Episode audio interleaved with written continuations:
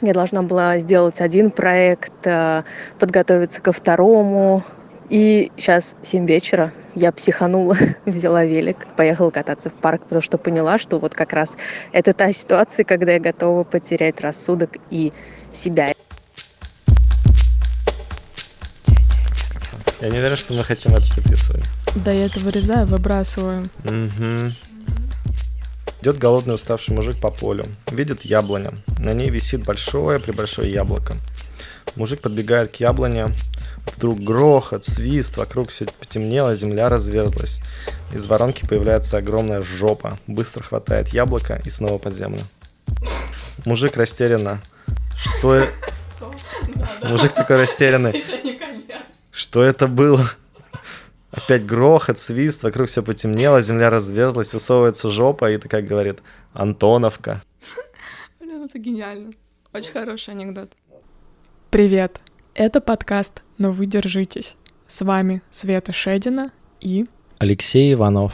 А вот ты меня спросишь, Алексей, о чем наш подкаст? И я тебе отвечу, что по новым данным наш подкаст о духе времени — сильных эмоциях и о нетривиальных, с нашей точки зрения, способах менять свое отношение к жизни.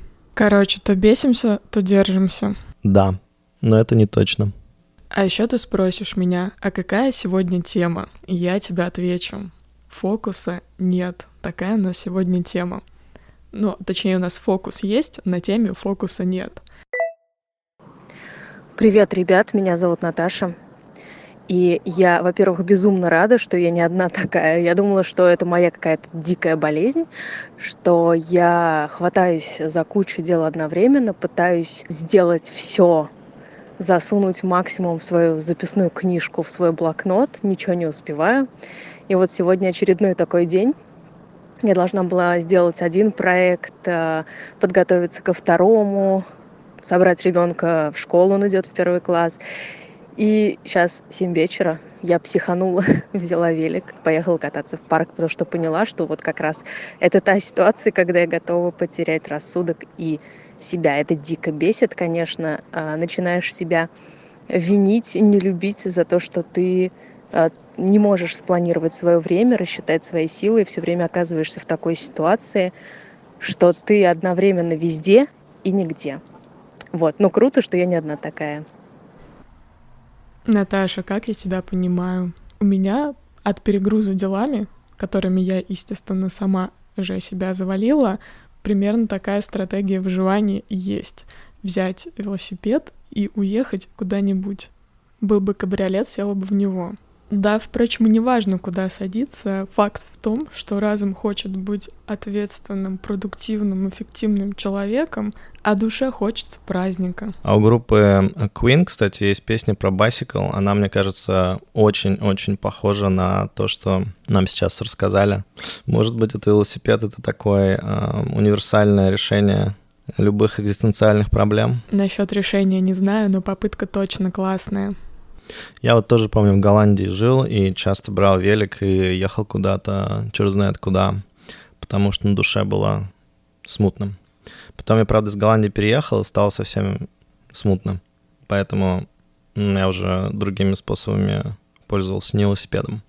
Тут интересная история, потому что когда мы говорим о такой расфокусированности, некоторой раздерганности, да, а, один мой приятель говорит, раздерганный генералист, когда вроде э, все нравится, за все хочется взяться, и все интересно. Ну и поэтому, естественно, календарь очень быстро наполняется разными делами, и все вроде крайне важно и крайне нужно. Мне кажется, про это просто надо как-то отдельно поговорить, а как о некоторой склонности, которые есть у определенного а, рода людей. Она наверняка есть не у всех. Классный термин. А от чего люди становятся раздерганными генералистами, как считаешь? Эта склонность, мне кажется, сильно связана с в целом каким-то получением удовольствия от жизни, от деятельности, от оптимизма и попытки занять себя разными делами с целью попробовать. Потому что, мне кажется, одна из мотиваций здесь это пробовать разное, делать э, разные штуки.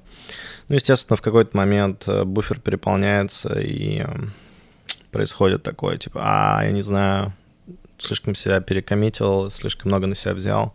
Теперь не знаю, как это все разрулить. Мне кажется, в глубине есть какая-то тревога и страх того, что ты толком не знаешь вообще, что тебя может наполнить. Попытка заполнить эту пустоту какими-то действиями, она и приводит к тому, что и времени нет, и дел слишком много, и overcommitment происходит, и вот этот полный разнос башки, когда раздерган во все стороны. Не знаю, как ты, Алексей, хотя, если честно, есть предположение на этот счет, но я это на сто процентов вот тот самый раздерганный генералист. Мне все надо, мне все хочется, душа несется.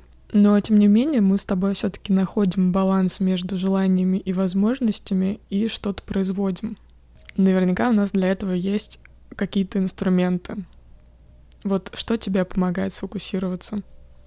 Три вещи хочу здесь сказать. Мне лично, когда у меня были такие состояния, сильно помогла медитация. Ну, не какая-то там супер специальная форма медитации, а просто э, фокусирование внимания, когда ты сидишь какое-то время, следишь за мыслями, они возникают, ты э, отмечаешь момент, когда ты отошел, например, от тела или от дыхания в свои мысли и возвращаешь их постепенно. И таким образом тренируешь фокус э, внимания, концентрацию. А вторая вещь — это э, практика благодарности, потому что во многом вот эта склонность браться за кучу разных вещей, она появляется потому, что кажется, что трава зеленее где-то еще, и кажется, что ты не до конца счастлив здесь, потому что не делаешь что-то другое, что он по-настоящему будет делать тебя счастливым. Ну и, конечно, побег от себя, как мы знаем, заканчивается, как там в песне «Кровосток» поется. Вот эту цитату, которую ты сейчас привел, я вырежу, потому что она зашкварна даже для нашего подкаста. А те, кому интересно, могут послушать группу «Кровосток» трек «Деревня». Окей. Okay. Ну, не все так драматично, но, короче, в этом побеге от себя есть что-то интересное и в процессе действительно прикольно. А, но ресурсы это все равно тратит сильно. Поэтому благодарность за то, что есть какая-то вторая такая вещь. Ну и третье — это как-то проводить время на природе. Э, гулять, отключать себя от э, разных стимулов, потому что, мне кажется, созданию таких дел в календаре и общей раздерганности очень сильно способствует так называемое прерывание, нотификация и стимуляция стимуляция внимания, стимуляция каких-то органов чувств. То есть, если просто запихнуть телефон подальше в рюкзачок и отправиться куда-нибудь погулять или поездить, просто даже не забивать свой канал, воспринимать реальность, как она есть, без аудио и подкастов, и видео, и э, телефонов и так далее. Это просто расслабляет нервную систему и дает позволить, что, в общем, тревога за то, чтобы себя чем-то занять и закинуть еще несколько проектов себе в календарь. В общем, она не то, чтобы стоит того. Согласна. Вот эти три вещи, которые ты назвал, мне очень сильно помогают сфокусироваться. Сознательные усилия их делать дает результат просто ошеломительный и моментальный. Просто не всегда себя можно заставить посидеть 10 минут, наблюдать за собой в медитации, или не забыть о том, что нужно поблагодарить людей и себя за какую-то работу, просто отметить факт того, что это было. Или пойти погулять, и так, чтобы не слушать аудиокниги и подкасты, которые я очень-очень люблю. А я, как раздерганный генералист, хочу накинуть к твоим трем вещам еще четыре вещи, которые мне очень помогают. Первое — это когда совсем фокуса нет, какой-то перегруз, помогает баня. Вместе с телом как будто бы очищается мозг тоже. Вот прям вымывается все ненужное. Но, например, вчера я была в бане, в которой было много людей, и они очень любили поболтать. И там было сложно настроиться на вот это очищение. А мне больше нравится, когда есть такие медитативные, условно, бани, когда есть личное пространство, или вы все договорились о том, что никто не говорит. Например, есть такое правило в одном из горячих источников здесь, в Калифорнии. Это такой старый хиппи-ретрит для нудистов. И там есть э, пространство, несколько бассейнов с теплой водой, где можно сидеть молча, думать о жизни. Никто эти мысли не побеспокоит. Все остальные точно так же сидят и думают. Обожаю это место, два часа там, и ясные мысли всю следующую неделю. Ну или хотя бы следующий день. Вторая штука, которая меня фокусирует, это странные танцы. Просто беситься под музыку какое-то время, пока все эмоции и мысли не пройдут. Я думаю, эта активность э, всем знакома, и можно на ней не задерживаться. Третья активность — это секс. Тоже всем знакомая активность. Перезагружает суперэффективно. И, конечно же, я не могу быть сфокусированной, если не посплю достаточное количество времени в достаточном качестве. То есть четвертая активность — это сон. Мне кажется, что хотя те штуки, про которые ты говоришь, включая и баню, и секс, и, и все на свете, это все очень классно, но я к счастью или к сожалению не могу согласиться, что они все именно помогают в этом случае. Помогают, конечно же, приходить в тело, ну, танцы, как и, в общем, любая штука, которая напрягает тело и заставляет тебя фокусироваться на теле, она полезна. Но главное, как бы не улететь в это дело, потому что очень легко сделать какие-то такие истории типа танцев или секса еще одним дистракшеном, еще одной штукой, на которую ты просто отвлекаешься. В моей системе координат это называется копинг, и копинг — это все механизмы, которые позволяют немножко отвлечься от существующей проблемы. В принципе, ну, копить можно с помощью разных штук, и это тоже вполне себе. Ты как-то у себя в канале очень классной статьей делился про сон э, Максима Кашулинского. Я всем рекомендую ее прочитать. Он часто отсылается к книге Why We Sleep Мэтью Уолкера. Это профессор, эксперт по сну университета Беркли.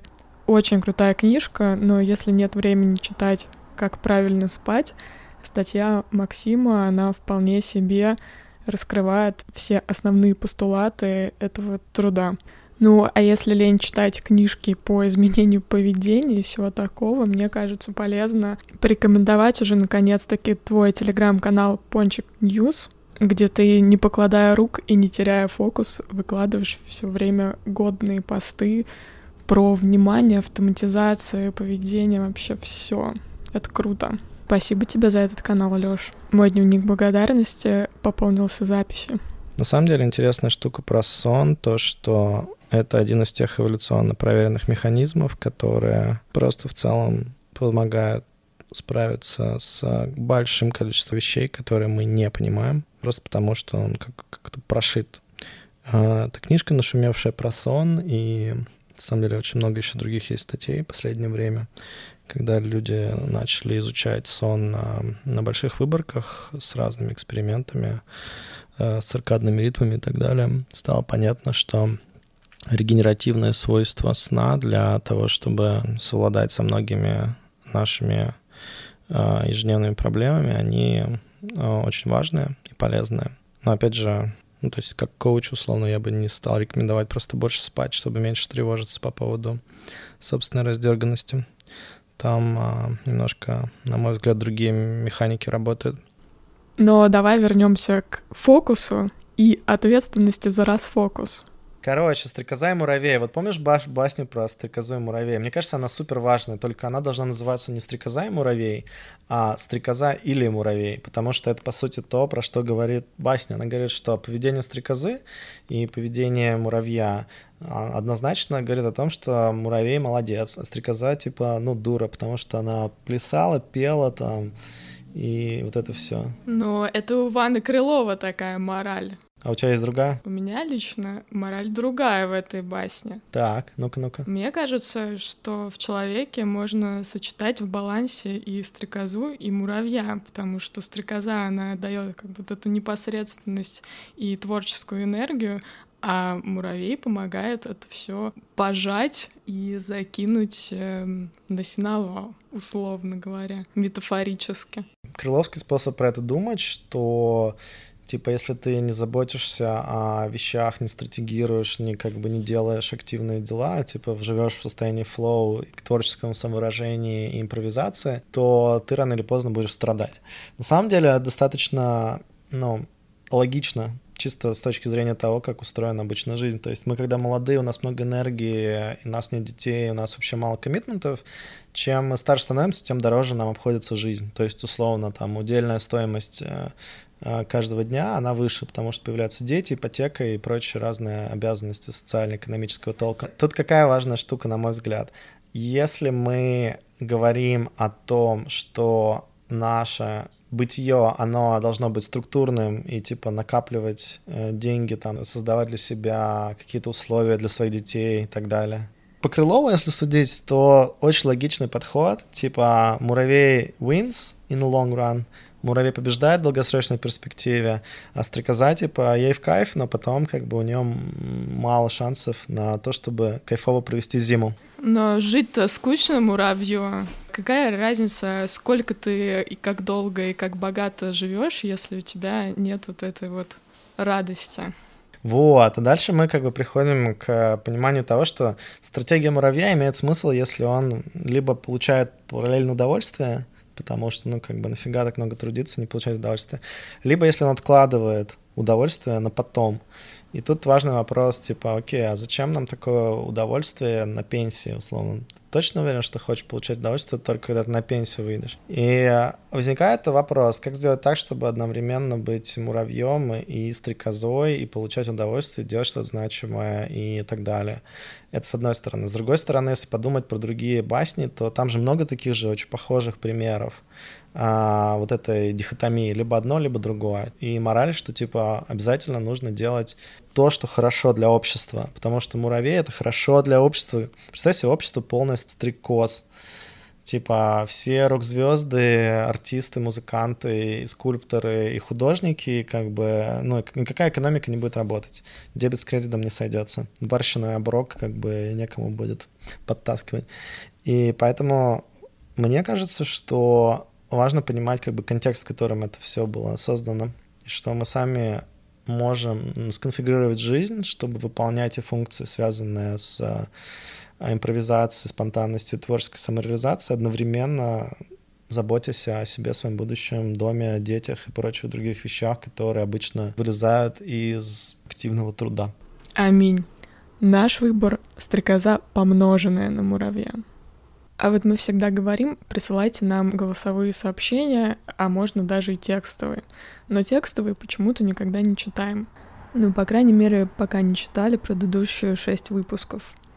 Нас можно понять, в голосовых сообщениях закодированы эмоции, и мы естественным образом их предпочитаем, потому что мы люди и проникаемся большими чувствами к человеку, если помимо его слов мы еще слышим его голос и можем предположить, какие чувства человек испытывает. Но мы прекрасно понимаем, что некоторые вещи сложно сказать публичным голосом, а иногда собственный голос просто бесит. Поэтому давай, Алексей, зачитаем текстовый бесяк. Бесит, что я во всем ищу свое предназначение. Причем головой понимаю, что это тупо же, но ничего не могу с собой поделать. От этого бесит втройне. Хочется вписаться во все на свете, потому что кажется, вот же, это то, что я искала столько лет. Это мое предназначение. Делать вот это прямо сейчас. Сначала начинает бесить, когда в реальности все не так, как в мыслях. Потом начинает бесить, что столько людей не понимают моих гениальных идей. Потом бесит, что оказывается тут работа на несколько жизней, а не на пару лет, как я рассчитывала. И приехали. Теряю фокус, интерес, и сама идея начинает бесить. При этом бесит, что опять не получилось. И бесит, что уже понятно, что, скорее всего, со следующей идеей будет то же самое. Вот такой вот классный бесячок. Иногда мне кажется, что я читаю свои дневники на самом деле или слушаю свои же мысли, потому что все так. Согласен. У меня есть хороший друг Дима Мацкевич, и он а, притащил такую тему, называется Literally False and Metaphorically True. Типа буквально ложно, но метафорически верно. Слышал про такую тему? Почитываю каналчик Мацкевича, так что да. Да, но мне кажется, нашим читателям необходимо тоже узнать, что такое uh, literally false, but metaphorically true. а, буквально ложно, но метафорически верно. Это как бы отличное объяснение. Вот э, его продвигает э, мужчина, такой научный муж, э, по имени Брэд Вайнштайн, а, биолог. И он говорит, по сути, следующую вещь. Смотрите, вот есть какие-то вещи такие, как типа, ну, там серьезные религиозные люди, которые верят там, ну, совершенно такие с точки зрения науки непонятные вещи. И есть научные товарищи, которые, типа, приходят к ним и говорят, да, чувак, ты веришь в полную херню, типа, ты вообще, что ты делаешь и так далее. А потом ты смотришь на этих двух людей, и как бы тот, который религиозный, который верит в то, что он верит, он как бы счастливо себе жизнью живет, какой-нибудь семейный, у него комьюнити классный, у него вообще жизнь ну, он как бы не жалуется. А тот, который научный муж, он там от одного психотерапевта к другому, там от одного антидепрессанта к другому. Короче, и э, этот Брэд такой говорит, слушайте, ну вот есть такая тема, что ты можешь во что-то верить, и оно на уровне фактов может э, быть совершенно неверным э, с точки зрения там текущей научной парадигмы, но с точки зрения наших генов, с точки зрения комьюнити, с точки зрения обусловленности социальной, супер важная штука, потому что она позволяет нам, например, э, использовать такие правила морали, которые заложены в этой религии, в которой мы верим, которые нам делают хорошо, нас делают классным членом сообщества, нашим детям делают хорошо, потому что, ну, как бы, если нас нет, то они остаются в сообществе, в котором к ним хорошо относятся, потому что мы себя вели хорошо. Ну что, может, на ее науку и в церковь? Согласен.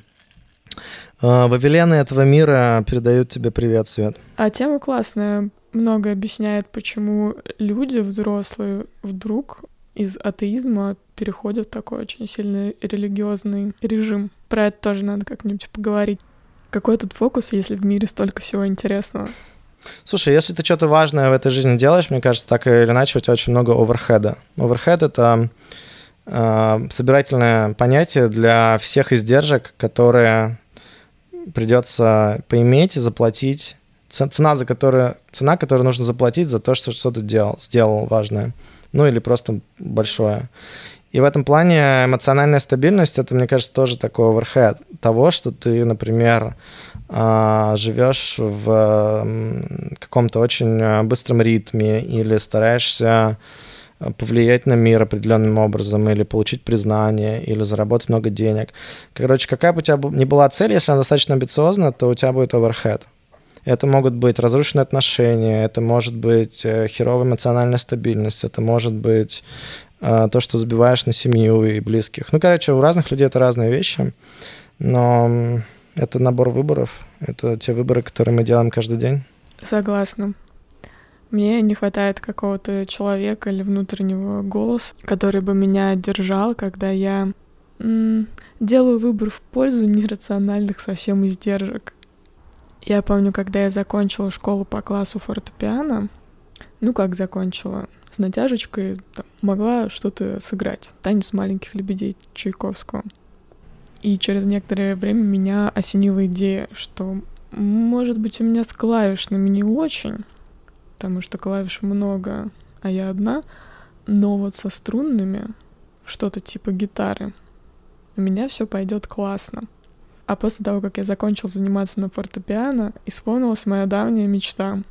Была убогая мода носить длинные ногти у девочек. У моей старшей сестры были длинные ногти, она их красила красным лаком. Страшная зависть, страшная. Она ходит и получает удовольствие от жизни, а я сижу и играю гаммы своими обрубками. Ну и как только гаммы перестали занимать мое время, я решила сказать ногтям привет и отрастила нормально такие длинные ногти. Но играть на гитаре они мешали. Я не знаю, как я тогда оценила издержки свои, но я посчитала, что моя мечта иметь длинные ногти, она как-то важнее, чем моя мечта играть песни Rolling Stones. Сейчас я играть на гитаре не умею и ношу очень короткие ногти, и иногда думаю о том, а что если я и сейчас делаю какой-то странный выбор, думая, что те издержки, которые он предполагает, для меня слишком высоки. Где еще я эти условные длинные ногти, которые отпадут через три месяца, ставлю выше, чем навык, который будет меня радовать всю жизнь. Света, ты была на Folsom Street Fair?